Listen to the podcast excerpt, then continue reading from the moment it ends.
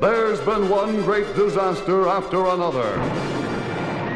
First came the theme, then the birds. There was the day the earth stood still, and the day the earth caught fire. If it didn't come from another world, it came from beneath the sea. But now comes the greatest disaster of them all. It's a riot! It's a scream! It's the funniest, most hilarious movie since Gone with the Wind.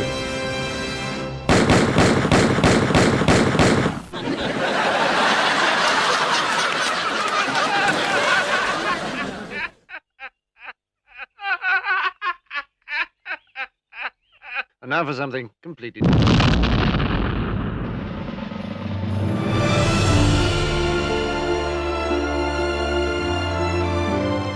Olá e sejam bem-vindos a mais uma emissão de Os Críticos Também Se Abatem, programa de cinema e televisão da Rádio Universidade de Coimbra.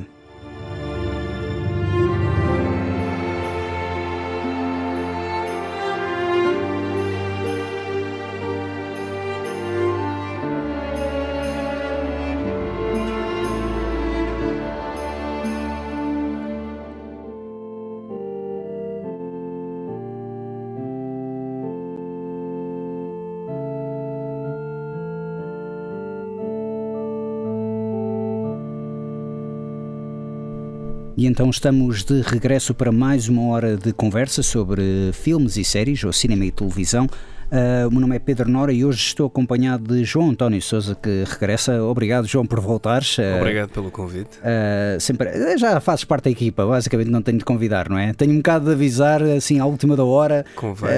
exatamente, caso contrário, ninguém aparece.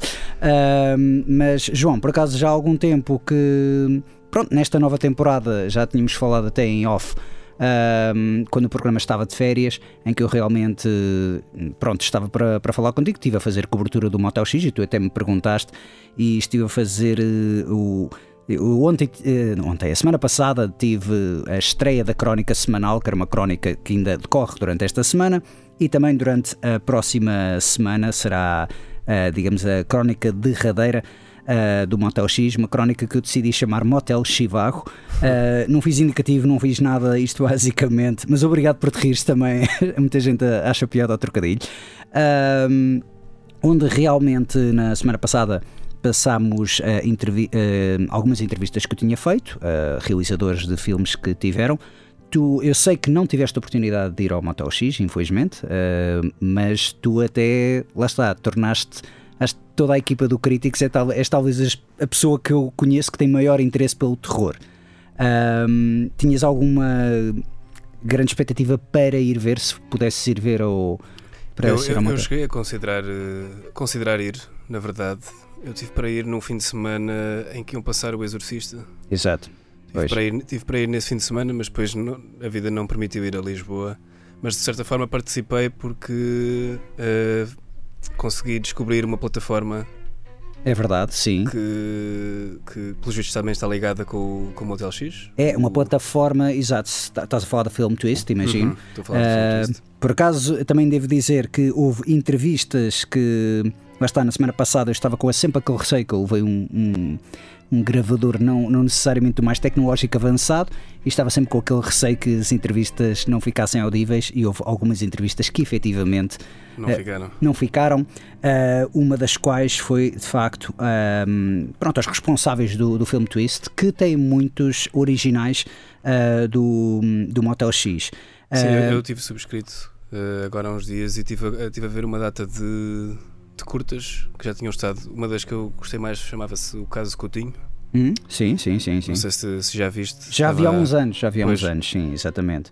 Um... Eu, entretanto, tinha retirado, tinha retirado, pelo menos a programação eu estive a ver, eu retirei um filme em particular de que penso que passou este ano, não sei se viste. Estou aqui no, no Letterboxd a ver. O nome, é, o nome é Semente do Mal. Pois, esse eu não tive, digamos, oportunidade de. Tive a oportunidade de ver. Sabes que também a chatice é com estas entrevistas, com todos estes eventos, e uh, são eventos que depois mais tarde também irei falar, uh, mas realmente torna-se difícil fazer uma escolha. Por exemplo, o Exorcista. Eu adoraria ver o Exorcista no, no grande ecrã, mas dado que é um filme bastante comprido e que passava Sim, ao mesmo sobrepõe. tempo, sobrepunha-se a certas ou eventos ou, ou entrevistas que já estavam agendadas, não, não foi das coisas que eu, que eu basicamente pude escolher. E infelizmente para hum, não tive escolha se não falhar.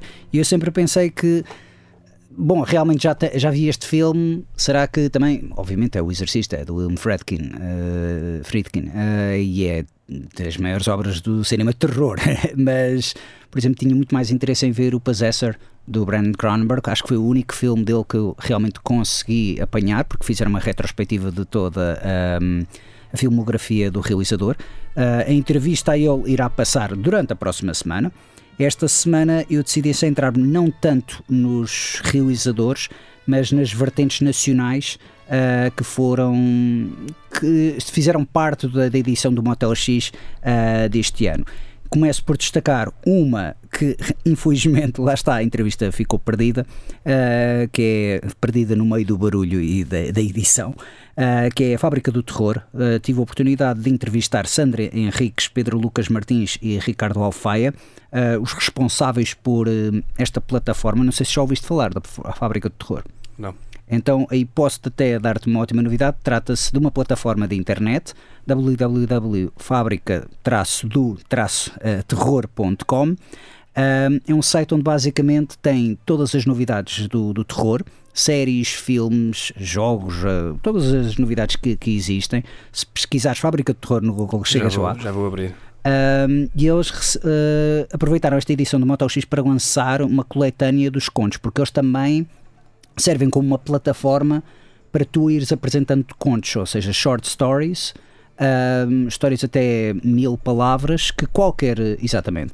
Que estás a mostrar o telemóvel com, com o site e é exatamente isso, é a capa também do livro. Um, o livro que já se encontra à venda e basicamente podes consultar alguns dos contos já no site deles. Eles recebem muitos, eh, muitos contos, obviamente ahm, todos eles bem escritos. Eles pedem mesmo para, para veres isso. Pois eu até trouxe uma cópia pre- precisamente para tu veres, que eu até comprei isso. Ah, estás a folhear. Ahm, e a verdade é que é um projeto muito interessante porque eu até lhes perguntei se eles estavam interessados em editar coisas estrangeiras, passar para português, coisas, por exemplo, que não tinham assim. ah, nunca tinham tido edição em português, mas o, o interesse deles é sobretudo é divulgar vozes portuguesas no terror. E, e realmente é, o livro é uma, uma óti- uma ótima amostra do trabalho que eles têm feito. Eles estão no ativo desde 2021. Ah, inclusive, quando começaram a entrevistar o nosso colega José Santiago, que começou ah, a iniciativa dele Passos no Escuro no Teatro Passos Manuel, e, e entre muitas outras coisas. Ou seja, eles mostram que realmente há um não é um pequeno culto do terror, mas que há um grande público e há uma grande energia criativa eh, a nível nacional ah, no que toca o género do terror. E portanto, se gostam de, de saber de, de terror, de novidades, do que é que aquilo tem críticas, tem ah, apreciações, tem contos, tem uma data de hum, novidades, coisas que eu próprio não conhecia e que realmente vale a pena explorar ah, o site. Um, mas sobretudo esta questão toda de se poderem publicar um, autores e realmente esta entrevista quando eu fui lá entrevistá-los foi na apresentação do livro. Estava uma série de autores. Eles estavam todos ali a falar muito com os autores e depois entretanto quando começámos a fazer entrevista isto foi na parte do lounge do Motel X que era mesmo em frente ao Cinema São Jorge uh, começou um DJ set e eu durante aquele momento todo "Ah, podemos afastar-nos, se calhar estamos bem. Ah, e não. Aquilo entretanto é nem, a minha perícia técnica é, a minha perícia técnica não é das melhores, é certo, mas realmente aquilo ficou assim muito ah, quase inaudível. Mais audível a outra entrevista que eu iria fazer, ah, que foi a Luís Campos, ahm, do, do- dos criadores de- do Festival Guiões, um festival então que se aliou ao Motel X ahm, pela primeira vez este ano, já tinha aliado a outros festivais, e é um festival que essencialmente também divulga muitas vozes criativas do cinema português, nomeadamente da escrita, e que tenta servir de lança de, de lança, rampa de lançamento, ah, já ia dizer lança de rampamento, e pronto, fica dito, ahm, para, novos, ahm, para novas vozes e novos escritores, e por acaso foi uma iniciativa que também foi muito, muito interessante, dado que pela primeira vez houve um concurso uh, de, de, guionistas, que cinco finalistas até fizeram uma sessão de pitch uh, no, no Motel X. Mas vamos então ficar uh, um bocado com esta entrevista a Luís Campos do Festival Guiões e depois regressamos para continuar a nossa conversa. Até já. Até já.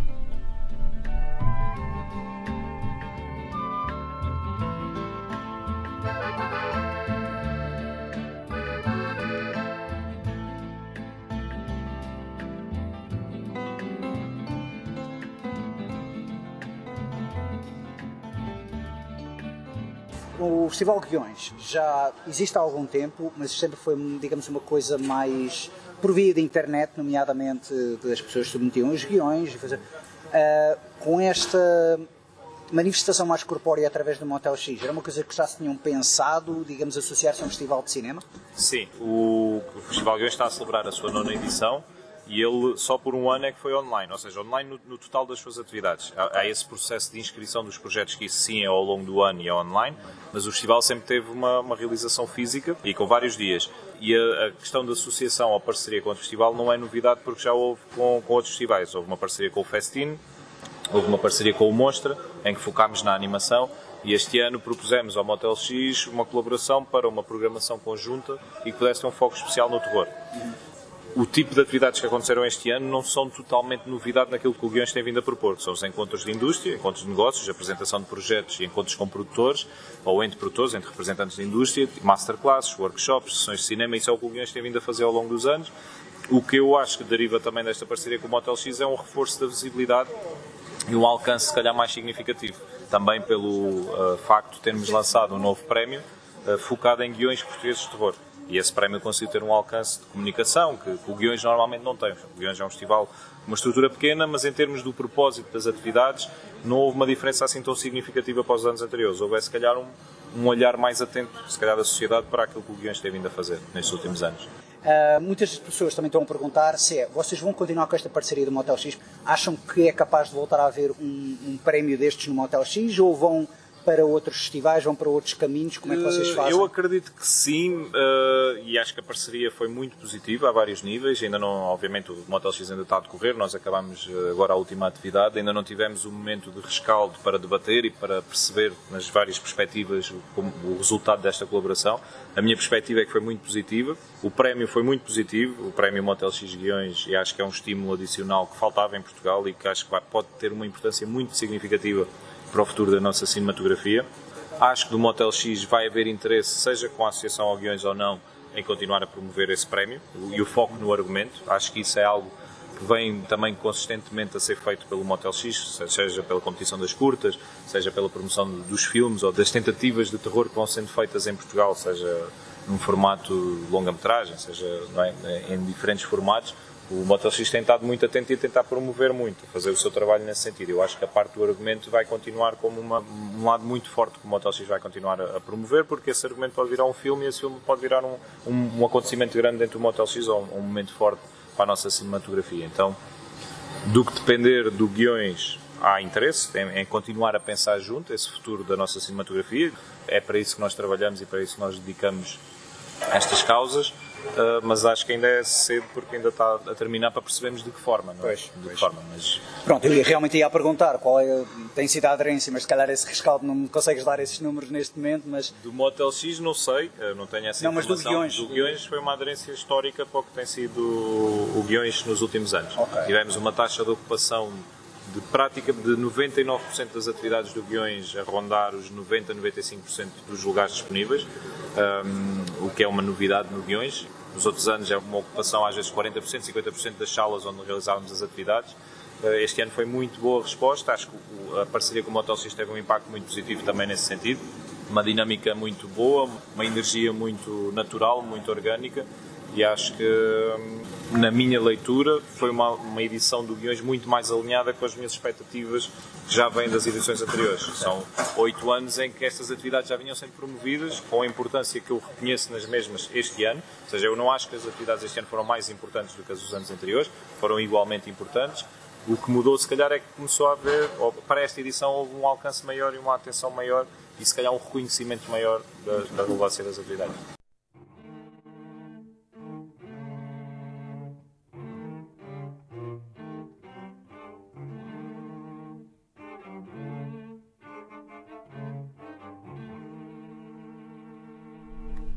E então regressamos. Uh, por acaso devia ter anunciado a banda sonora, mas daqui a bocado é um filme que também iria falar. Uh, acabámos de ouvir então Luís Campos de, do, do Festival Guiões. Uh, uma das perguntas que eu por acaso fiz era por causa que, como havia muitas masterclasses, eu não tive oportunidade de ver e havia uma sobre um debate sobre a inteligência artificial. Também havia masterclass uh, com os produtores Gustavo Gontijo e Rodrigo Teixeira. Este último até foi um produtor de filmes como Call Me By Your Name e o The Witch, que é um, são dois títulos que se calhar Sim. não associaria, não é? Uh, e realmente estava a mostrar um bocado também aqui ao João António Souza, que não sei se é aspirante a guionista ou não, mas que existem essas master, masterclasses e eventos uh, do Festival Guiões no Motel X estão disponíveis na página, na, na conta de YouTube deles. Uh, portanto, se tenham interesse em ver algumas dessas iniciativas, uh, podem vê-las. Uh, apesar de realmente hum, a sala ter ficado bastante cheia, acho que eles realmente viram que houve uma resposta muito forte e muito positiva para este festival. Um, entretanto, estamos aqui também. Eu tinha aqui uma lista, porque hoje, semana passada, fiz muito ao improviso e hoje realmente acho que tenho muitas coisas também para fazer, para, para, para dizer, para falar, para falar exatamente. E, e, realmente havia também um podcast que é o Oniroscópico, Oniroscópico, que é, que é assim, exatamente, podcast Oniroscópio, uh, Oniroscópio Oniroscópio. Oniroscópio. Já disse várias vezes esta palavra e todas elas mal. Uh, é um podcast interativo de terror em português. E é uma coisa que também podem experienciar gratuitamente, basta pesquisarem Oniroscópio uh, e certamente encontrarão isso e podem ouvir. Um, ao contrário, é um podcast de terror. Este podcast, às vezes, também da maneira como eu falo e as falhas técnicas que eu dou, uh, também pode ser considerado terror, sim, creio. Mas a verdade é que este aqui é mesmo para ser uma experiência imersiva uh, da narrativa de terror. Um, por último, eu também, por último, não, também temos mais uma entrevista hoje para falar depois desta entrevista uh, de, de Luís Campos, uh, do Festival Guiões. Espero não estar a falhar nada, porque realmente eu tenho aqui uma data de filmes, uh, também ainda era para falar, mas acho que isso também deixaria para a semana. Um, era uma entrevista que eu também fiz de um lançamento de um livro. Não apenas houve o livro dos melhores contos da fábrica de terror, mas também o livro Olhar o Medo, uh, de António Araújo e José Carlos Maltese. Um, são dois autores da blogosfera, um, o António do, do segundo take e também de podcast também agora está Três é Companhia, muitos podcasts, o António tem, tem uma, uma extensa, um extenso currículo de podcasts, inclusive eu já fui convidado num podcast uh, deles, dele uh, este verão. Já José Maltês escreve para a Janela Encantada. E como eu escrevi um textos até para o Take Magazine, conheceram-se no Take Magazine, depois escreveram alguns textos, decidiram reunir muito desses textos um, no livro Olhar o Medo, que eu até trouxe também um exemplar e há bocado estava a mostrar eh, ao João António Souza. Um, eu não sei se entretanto já tiveste a oportunidade de folhear o livro uh, ou não. Folhei por alto, estive aqui principalmente a tentar naquilo que tinhas mostrado, que era o, o final de cada capítulo. Sim. O final de cada capítulo que tem recomendações de vários filmes, eh, ou seja, cada capítulo aborda uma temática, não é? Pelo que eu percebi. Aqui, por exemplo, lobisomens, vampiros, zombies, exatamente, exatamente. E abordam vários filmes dentro de cada um desses uh, capítulos e no final oferecem umas, uma página inteira, pelo menos do que eu vi, é verdade? de filmes, como eu chamo, outros filmes uh, sugeridos Uh, e eu estava a dizer que tenho de folhear com atenção para poder retirar algumas das, das, recomendações que aqui são mencionadas. Pois, eu realmente eu deixo muito estas coisas para hum, as pessoas, digamos, ficarem um bocado apanhadas de surpresa. Já uma vez já devia ter eh, apresentado isto uh, com mais tempo. Uh, mas realmente, olha, vamos ficar então com uma breve entrevista destes autores, então António Araújo e José Maltês, uh, que então escreveram, autores do livro Olhar o Medo, um livro que já agora está à venda neste momento em livrarias como a FNAC, também creio que talvez a Bertrand iriam começar a vender, mas que, como é uma edição de autor, se é para adquirir o livro, mais vale é encomendar diretamente os autores no site segundotake.com Um, entretanto, enquanto estivermos a ouvir a entrevista, vou verificar se disse as informações todas bem uh, e ou ver se não me enganei nada. Ficar então com uma entrevista dos autores deste livro Olhar o Medo, dentro de momentos aqui nos Críticos Também Se Abatem.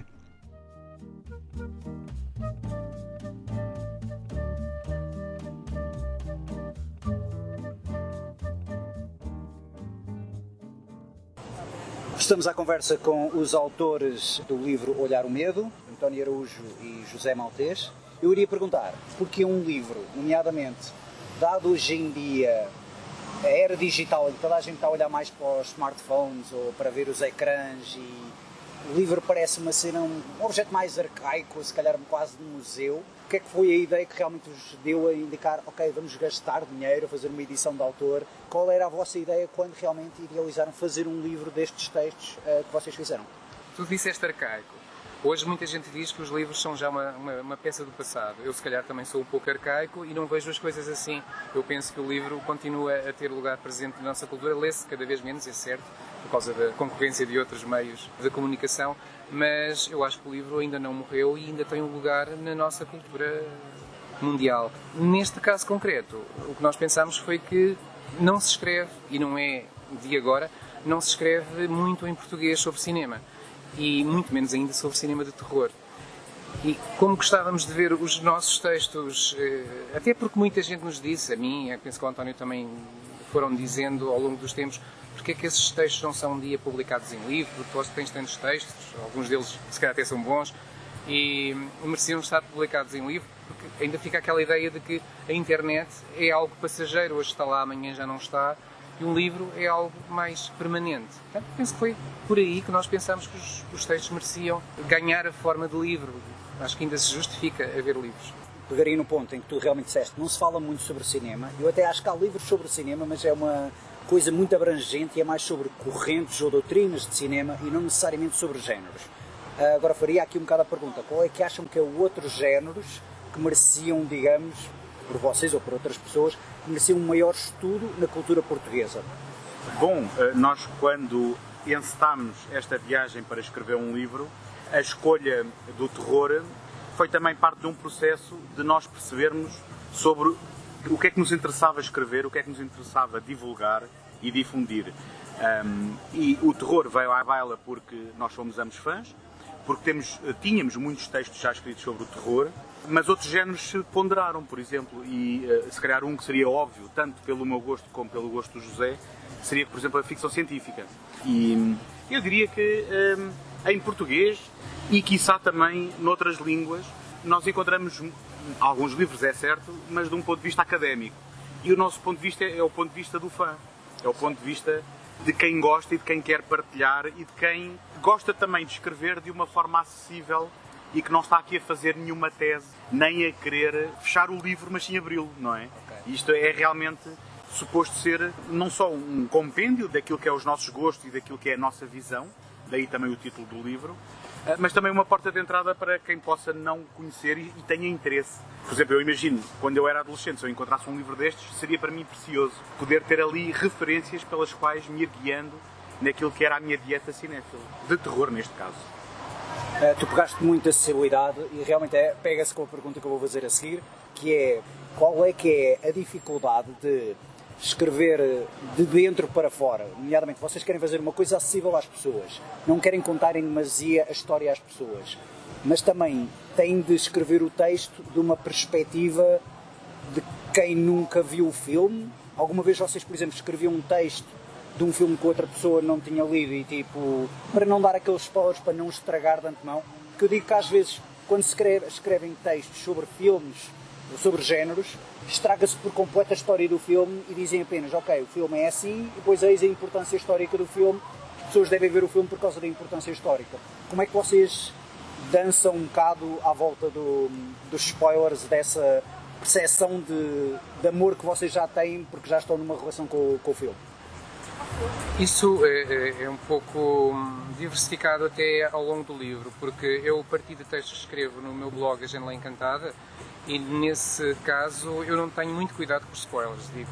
Claro que foi, foram feitas adaptações para o livro, mas sempre também num outro ponto de vista que é, se estamos a falar de um clássico como, sei lá, como o Nosferatu ou o Exorcista, se calhar toda a gente sabe o que são esses filmes e não há spoilers que se possam dar porque eh, são do conhecimento geral. Para além de que também eu, eu próprio tenho a ideia de que estes filmes, os grandes clássicos, são filmes que não, não ficam diminuídos em nada se as pessoas tiverem mais conhecimento do enredo. Se calhar filmes mais recentes poderão ser assim. Nós tentamos dosear um pouco por aí o que é que achávamos que poderia estragar mais ou menos. Mas há muitos filmes de terror que baseiam-se nessa questão toda da, da reviravolta a meio do filme, Sim, exemplo. Se, quando o caso é esse, nós tentamos evitar, claro. Certo, certo. Não, eu só acrescentava que a tua pergunta é algo com que eu me debato sempre que escrevo, mesmo que não seja em contexto de livro. Portanto, os meus textos foram compilados maioritariamente das minhas colaborações na Tech Cinema Magazine, foi onde eu conheci o José, e também do meu próprio site, o Segundo Take. E sempre que eu uh, começo um texto, nomeadamente os mais recentes, não é? quando estamos a fazer análise de um filme que estreou recentemente, há sempre essa questão. E por vezes sentimos que não é fácil analisar a fundo um filme sem falar de certas coisas. E portanto, isso é uma fina linha que nós tentamos sempre. Uma faca de dois legumes. É, exatamente, exatamente. É ali uma corda bamba em que nós andamos sempre para tentar fazer a melhor análise possível, mas também não estragar a experiência a ninguém. Agora, tendo dito isto, eu acho que uma boa análise terá que partir do princípio que as pessoas já conhecerão o filme. Muitas vezes os filmes são tom, muitas vezes o filme são a própria execução, a própria estética e, portanto, pormenores da narrativa não vão estragar e, portanto, fica ao critério do leitor perceber se os quer ler antes de ter visto os filmes ou não. Certo. Um, a última pergunta que eu faria é, dado que também no programa muitas vezes falamos sobre filmes e séries de TV, e isto é um livro que se foca maioritariamente no terror cinematográfico, pergunto-vos qual é que é o produto televisivo que vos vem à memória em termos de terror mais assustador. Uma série de TV, um concurso televisivo, uma, um evento qualquer assim de televisão. Olha, evento televisivo é tudo o que é reality show. É, isso para mim é um terror. Uh, posso dar algumas referências de criança que nem sequer eram séries de terror. Coisas que me aterrorizaram, como por exemplo o V, a Batalha Final, aquela, uh, uma de duas minisséries. E, enfim, uh, atualmente faz mais séries de, de, terror porque também se faz mais séries de tudo, não é? Sim. Mas essa referência, se formos ao baú da memória, é uma referência que a mim me lembro de ter marcado muito, tanto é que eu em adulto comprei os DVDs das duas minisséries, okay. porque lembro-me que foi algo que eu segui com bastante emoção e com bastante tensão na prática. Um, que na realidade é um conceito que está encerrado em alguns filmes de terror, uh, daqueles que muitas vezes têm tangentes com a ficção científica, dos quais nós também falamos no livro, como por exemplo um, A Terra em Perigo, não é? Eh, que é como se chamam em português de Invasion of the Body Snatchers, e outros derivados. Mas de resto não tenho assim mais memória de nenhuma que me possa. Não sei se o José se lembrou entretanto. Tens assim algum trauma televisivo? não, traumas televisivos não tenho. E eu penso que o terror na televisão evoluiu bastante e agora fazem-se. Nos últimos anos têm-se feito mais séries a pensar mesmo nos fãs de terror. Eh, e acho que havia muito esse medo no passado. Tentava sempre ser-se muito suave com tudo o que era terror e mais recentemente, se calhar, é muito fruto daquela série que ficou famosa, o American Horror Story, isso mudou um pouco. Eu sou fã destes trabalhos mais recentes do Mike Flanagan, The Haunting of Hill House e Bly Manor e o Bly Manor e agora vem House of Usher, sim. House of Usher. Se calhar são assim as, as coisas recentes de que eu, que eu consumo mais.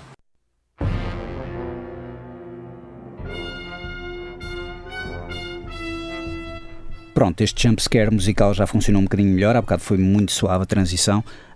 Um, tivemos então a ouvir os autores de Olhar o Medo, o livro então que podem adquirir uh, nas FNACs e também, pronto, mais diretamente aos autores uh, no site www.segundotake.com. Uh, disse bem, fui até confirmar. É também um site que alberga um, os podcasts de António Araújo, como Segundo Take, Três é Companhia, um, Universos Paralelos também. Uh, e há bocado então o João estava aqui a ver um bocado o livro e a achar muita piada, digamos, a, a nomenclatura de alguns dos capítulos e também uh, a certos filmes que tu até estavas a dizer que já tinhas visto, não tinhas visto. Tu referiste, por exemplo, que não sabes muitos uh, filmes de lobisomens? Não, por acaso, de, dos capítulos aqui que eu folhei, foi aquele que eu fiquei mais curioso, porque eu até estava a comentar, não é? Que eu vi o. Penso, mas já foi há muitos anos, já não me lembro Acho que o meu tio mostrou o lobisomem.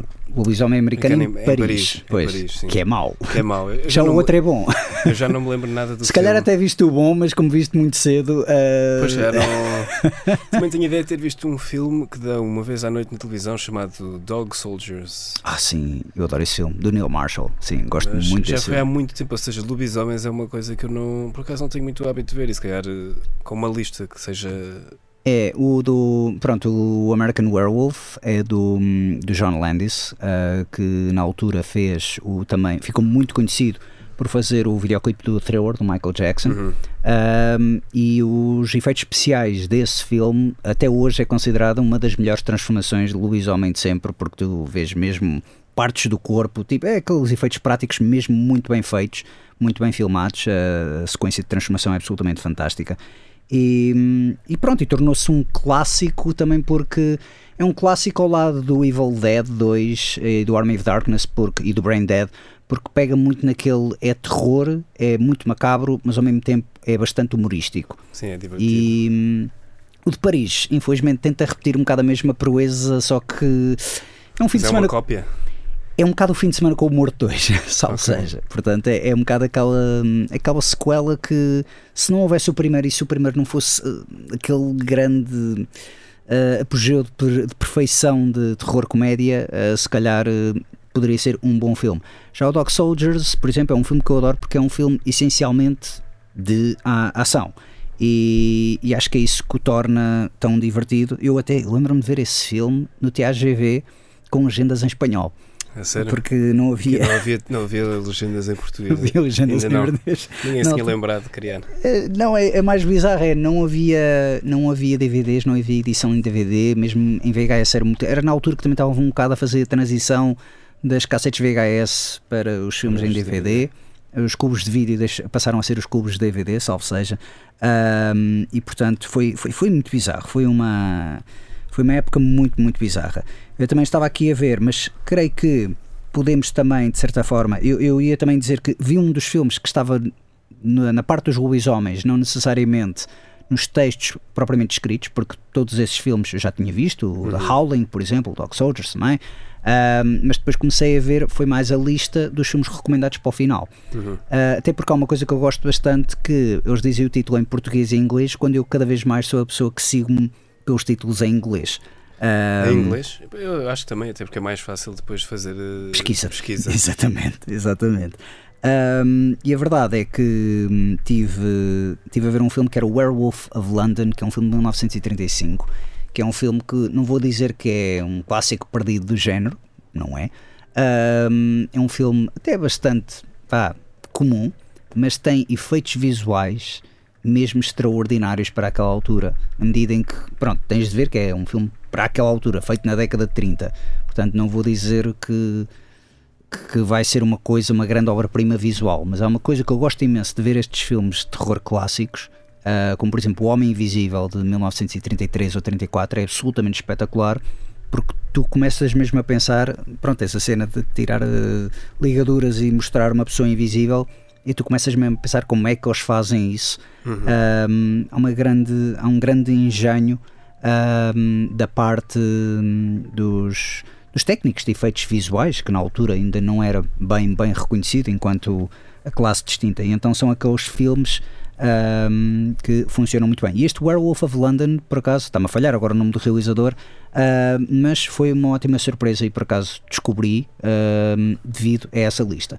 Portanto, este é um livro que até vale a pena ver para quem quer, vale a pena ler, consultar, para quem realmente quer aprender um bocadinho mais sobre clássicos de terror ou filmografias de, de terror. Um, e mesmo que lá está, uma pessoa diz eu gosto de vampiros, mas não gosto de zombies, tens um capítulo dedicado somente a vampiros e outro capítulo dedicado somente a zombies. ou- Zombies e outros seres acéfalos. Exatamente, Eh, decoraste bem isso. Um, e então, creio que então podemos eh, terminar. Já disse tudo o que tinha a dizer para esta crónica, entre aspas, do Motel Chivago. Uh, passa a palavra ao João António Souza, porque realmente eu ando a falar imenso e tu ainda não falaste quase nada. Então, queres falar sobre o que andamos a ver? Uh, o que é que tu ten- tens eu andado a a ver? ver, independentemente de ser terror ou não? Olha, eu vi. Por acaso, esta semana consegui ver eh, um filme por dia. Ok. Foi uma boa, uma boa semana. Eu também, mas foi uma semana fraca para mim. Para ti, foi. eu, para mim, eu considero uma boa semana porque eu no início do mês não conseguia andar a ver quase nada, então tenho andado a, a pôr as coisas em dia. certo. E, e vi em particular dois filmes que gostei bastante, um chamado Dogs Don't Wear Pants, Ah, já ouvi falar desse filme, mas nunca que vi. é um filme finlandês, eu não me lembro do nome do realizador, e também não me atreveria a, a pronunciar o nome, que é a história de um, fazendo um resumo breve, a história de um homem que, que perde a mulher e passado uns anos encontra uma dominatrix e é através dela que ele consegue confrontar o seu, o seu trauma. Uhum. Eh, eu gostei bastante do filme por causa, principalmente da, da fotografia Uhum. e a banda sonora. Foram, duas coisas, foram as duas coisas que me chamaram mais a atenção. Eh, era um filme muito escuro, muito com uma temática também pesada. Eh, e tudo isso conjugou, conju- foi muito bem conjugado. E foi um, eu vi esse filme na terça-feira e foi- foi-me recomendado por uma locutora cá da rádio, a Catarina Santos, que por acaso não viu o Uhum. filme, mas ela disse Mas recomendou, ela não vi este recomendou- filme, mas recomendo. ela disse que tinha posto na watchlist dela há pouco tempo. Certo, E certo. eu fui ver e fiquei intrigado. E, e, e fui ver o filme e gostei imenso. Eu recomendo. eh, até porque eu também tenho interesse na, na temática de saúde mental Uhum. e, hum, e, e também é questão, é essa questão também um bocadinho de, de dinâmica, de dinâmica de uma relação eh, de poder, neste caso Uhum. a nível mais sexual, não é? Também é, é, achei muito engraçado o filme. E o outro que eu vi que eu também gostei bastante foi um filme eh, grego, que é o Attenberg. Não Ah, sei se já viste. Sim, já ouvi falar. Também não vi. Estás-me a dar aí duas coisas que eu ainda não vi, duas falhas que eu ainda Olha, este eu gostei ainda mais. Eu vi este, foi uma recomendação também de uma locutora cá da rádio, a Joana Moura Ferreira, porque eu há uns tempos vi o. Tu segues muitas recomendações das locutoras. As locutoras não vêm aqui ao, Não ao vem programa. cá ao programa. Vem, vem cá eu em nome dela. Porque eu vi há uns tempos o Dogtooth. Sim, do Yorgos Lanthimos. Esse, esse eu consigo dizer o nome. Sim. E, e, por acaso ele até aparece neste filme, é um dos atores do filme. Penso que é talvez o único, Ok, pelo menos sim. no Letterboxd era o uni- o único crédito dele enquanto, enquanto ator. Ok, ok. Eu, eu, eu, na altura lembro-me que eu tinha dito à Joana que tinha gostado imenso do Dogtooth e ela tinha-me recomendado este filme que eu guardei na lista e depois outras coisas apareceram, fui vendo outras coisas Uhum. e decidi também na terça-feira a seguir ao Dogs Don't Wear Pants ir ver. Ah, tu viste os dois então de rajada. Vi os Os, melhores filmes foi. Foram- foi, foi um dia perfeito. E aquilo que eu gostei no, no Dogtooth foi exatamente as mesmas coisas que eu gostei no Attenberg. Ok. Havia, uma, havia um- um- uma sensação de desconforto à medida que ias vendo um filme, ao mesmo tempo que nada daquilo era super. eh, Uhum. Quer dizer, era super estranho, mas também não era uma coisa que se fosse estranha de ver, estás a ver? Se me Certo. consigo fazer entender. Era uma coisa que não é a tua realidade, mas também não estás a ver aquilo e estás a pensar que não consegues relacionar com, com o que está a passar no ecrã. Uhum. Eu gosto da forma como as personagens foram, estavam trabalhadas nesse, nesse filme, no Attenberg. Também era muito parecido com aquilo que ele tinha feito no, no Yorgos Land, no Dogtooth. Dogtooth, exatamente. Uhum. Em que as personagens eram muito fechadas sobre si próprias e estabeleciam relações muito peculiares com, com, com quem quer que se relacionasse, se fosse com a família, fosse com, no caso do Attenberg, com amigos.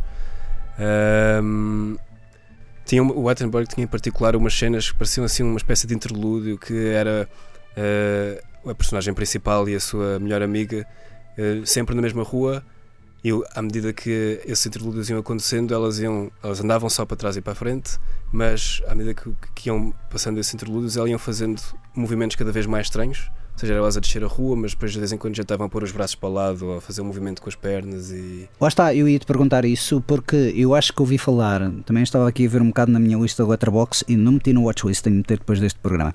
Ahm, isto é um filme que eu, quando ouvi falar era por causa da coreografia e até influenciou Yorgos Lanthimos ah, e quando eu estava a fazer o filme seguinte dele a, a seguir ao, ao, ao Dogtooth, que é o Alps. o Alps que eu também pus na minha lista para ver. Uh, eu vou ser sincero, eu gosto imenso do conceito Alps. Não vou dizer que é o melhor filme do homem. Eu acho que, pronto, o Dogtooth e o The Favorite continuam a ser aqueles. Pois olha, são os únicos dois que eu vi dele e vi uma curta que era o Nimic.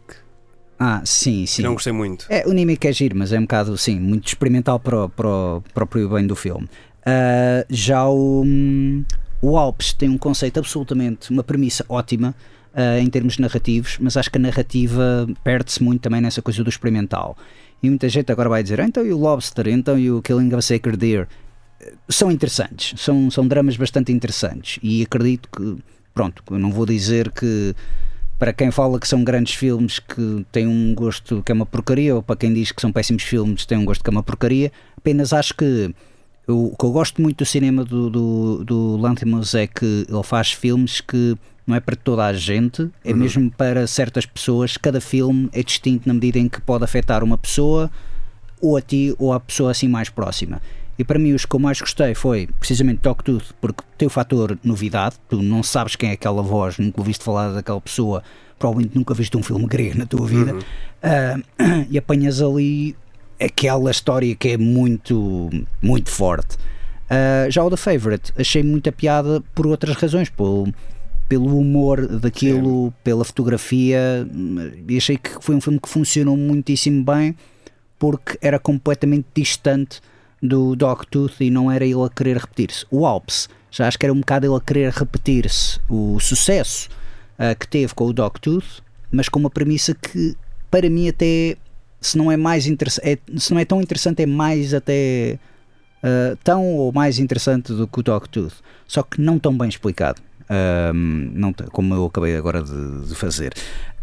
Um, porque essencialmente é sobre uma companhia de atores que, digamos, treinam ou fazem ensaios para substituir pessoas uh, que famílias perderam. Por exemplo, pronto, alguém, um pai perdeu um filho que era futebolista, eles contratavam um ator para fazer de filho que era futebolista. É como e... The Rehearsal, quase. É, sim, um bocado isso, sim, sim, sim.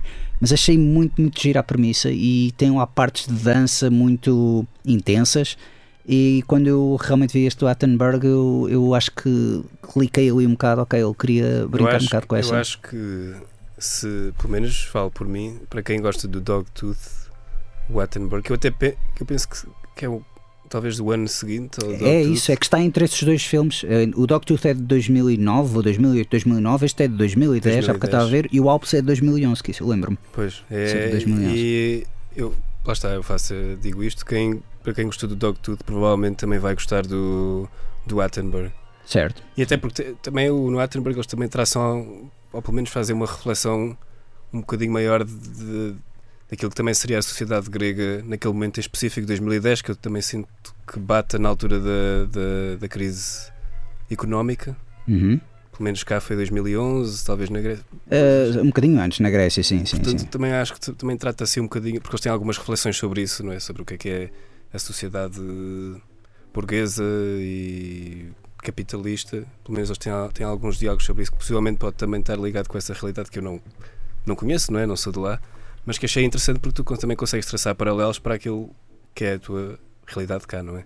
É verdade, é verdade.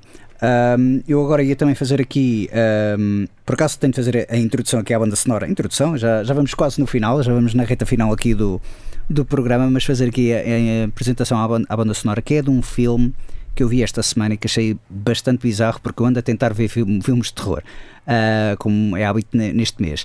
E a verdade é que não tenho assim apanhado uh, grandes surpresas. Apanhei um filme muito engraçado que é o, o Boneyard, do Jim Cummings, porque é um filme completamente invulgar de terror. Geralmente não tens aquela, tens aquela introdução que é a maldição, e depois vens a família que fica a saber da maldição, e depois tipo, ah não, mas não há problema. Aqui não, é um filme que tu cais de paraquedas em que um polícia e uma psíquica, de, uma, ai, não é mentalista, mas aquela que consegue. Vidente?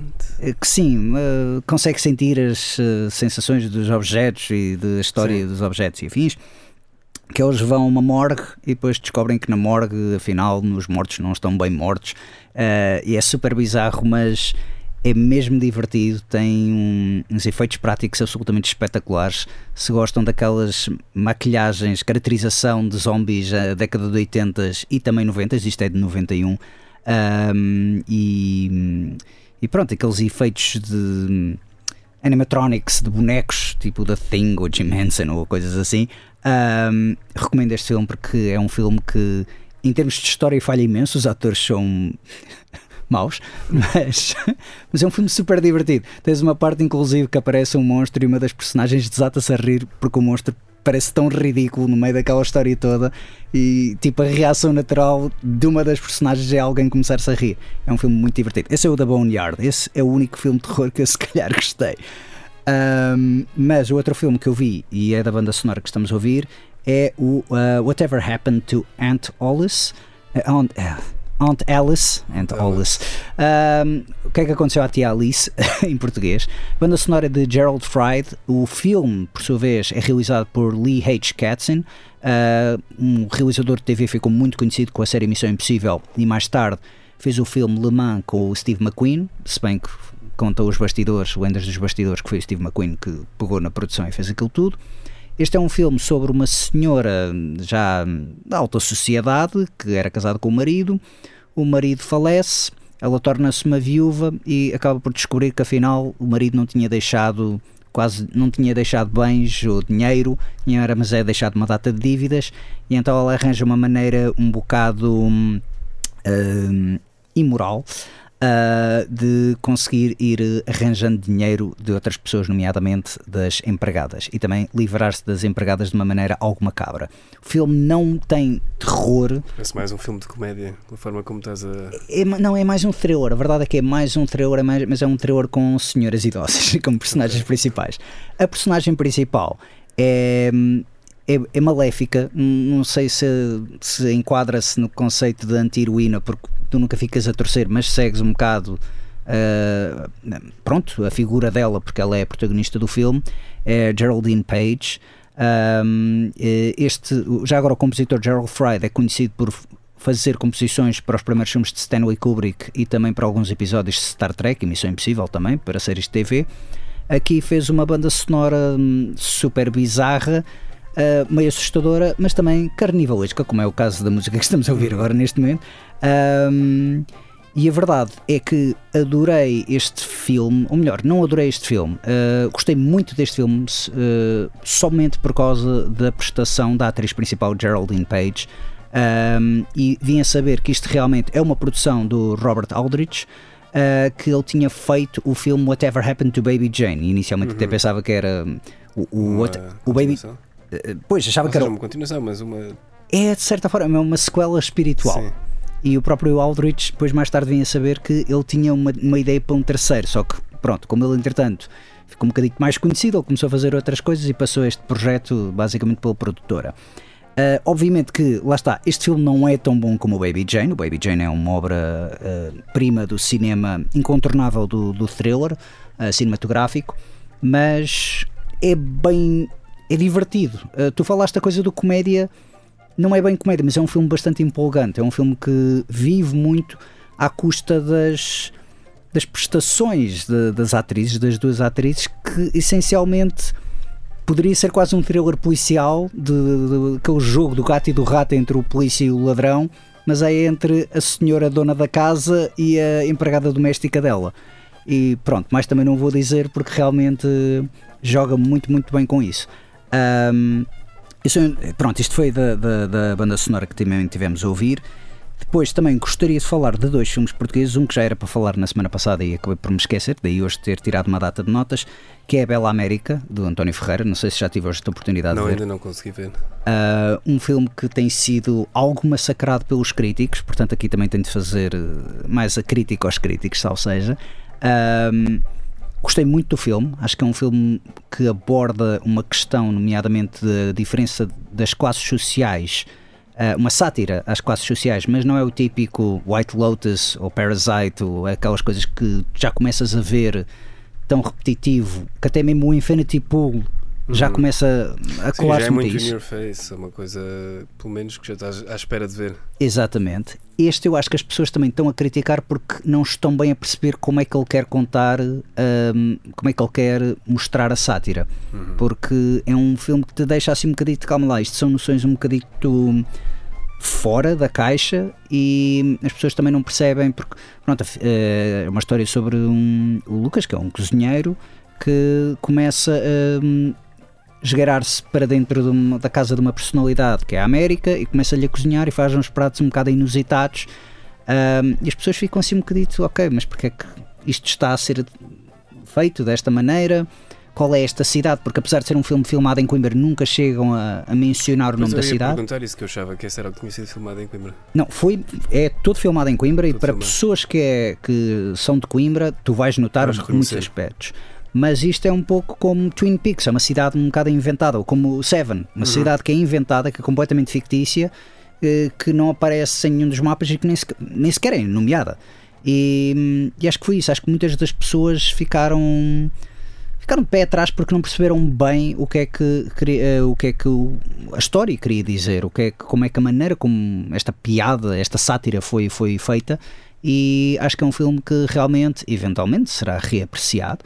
Ahm, não, não é o, o meu filme preferido do, do realizador, na altura que o entrevistei no início desta temporada, infelizmente não o tinha visto, mas também digo que não é o pior filme dele.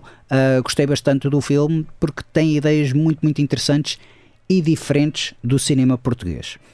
Outro filme que eu vou falar também é cinema português, que eu vi ontem, que faz parte do ciclo Programação, ah, na Casa do Cinema de Coimbra, foi o Manhã Submersa do Lauro António, que é basicamente sobre um rapaz que é enviado para estudar, eh, para, para um seminário, para, hum, pronto, para ser padre, para estudar para ser padre, ah, quando na verdade ele não quer ser padre.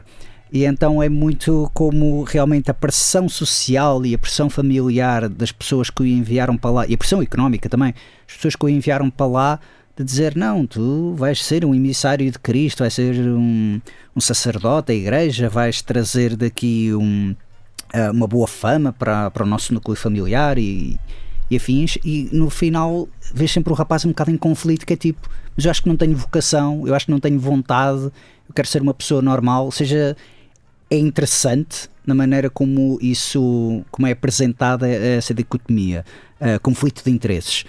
Qual é a chatice? O filme é um bocado parado. Uh, gostei muito do filme porque foi. É uma das grandes raridades do cinema português e realmente é uma, uma oportunidade, certamente, conseguir ver este filme.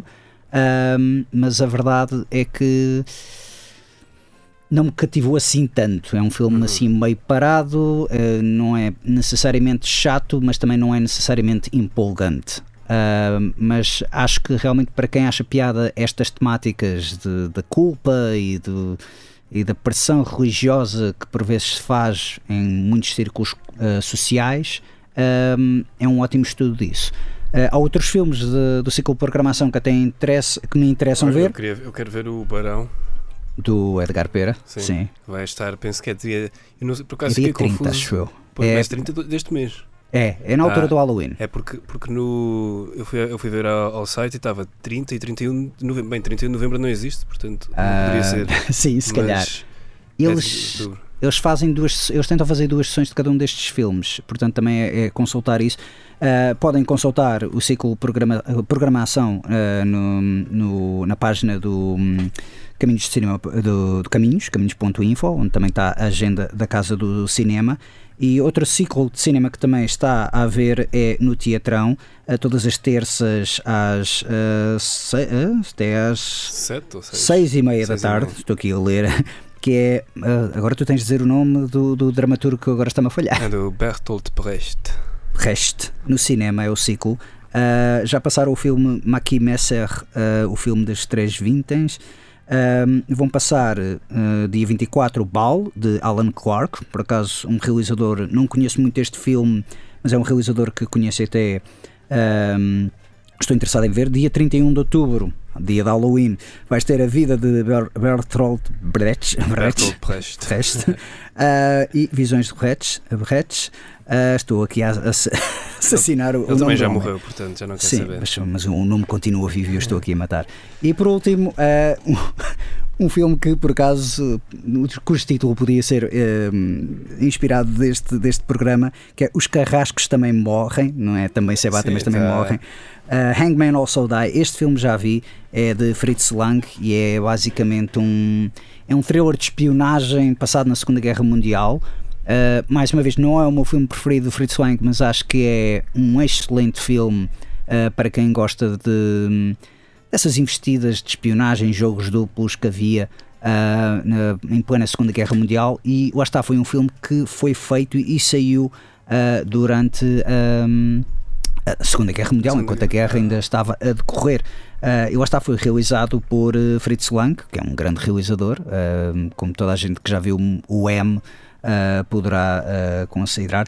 E não sabia que tinha sido escrito por este eu, dramaturgo. Pois é, eu, eu, não, eu não faria. Nem, nem, ou seja, o filme foi gravado e foi lançado durante a Segunda Guerra? Sim, em 1943. Portanto, ainda a guerra ainda estava a decorrer. Nem, sabia, nem sabia que era possível, porque na altura o Brecht, antes da guerra começar, foi, ele fugiu, fugiu da Alemanha, porque ele era membro do Partido Comunista ou pelo menos tinha ligações ao Tal como o Fritz Lang. Eles, estavam, eles ah, encontraram-se nos okay, Estados Unidos e fizeram isto. Isto é o típico filme que era um bocado para contrapor a propaganda nazista dos filmes de propaganda nazi que estavam a sair. Então, okay, muitos realizadores expatriados de, da Alemanha que foram para os Estados Unidos uh, começaram a fazer bom, estes filmes. Bom, o resto depois também teve de fugir eh, dos Estados Unidos.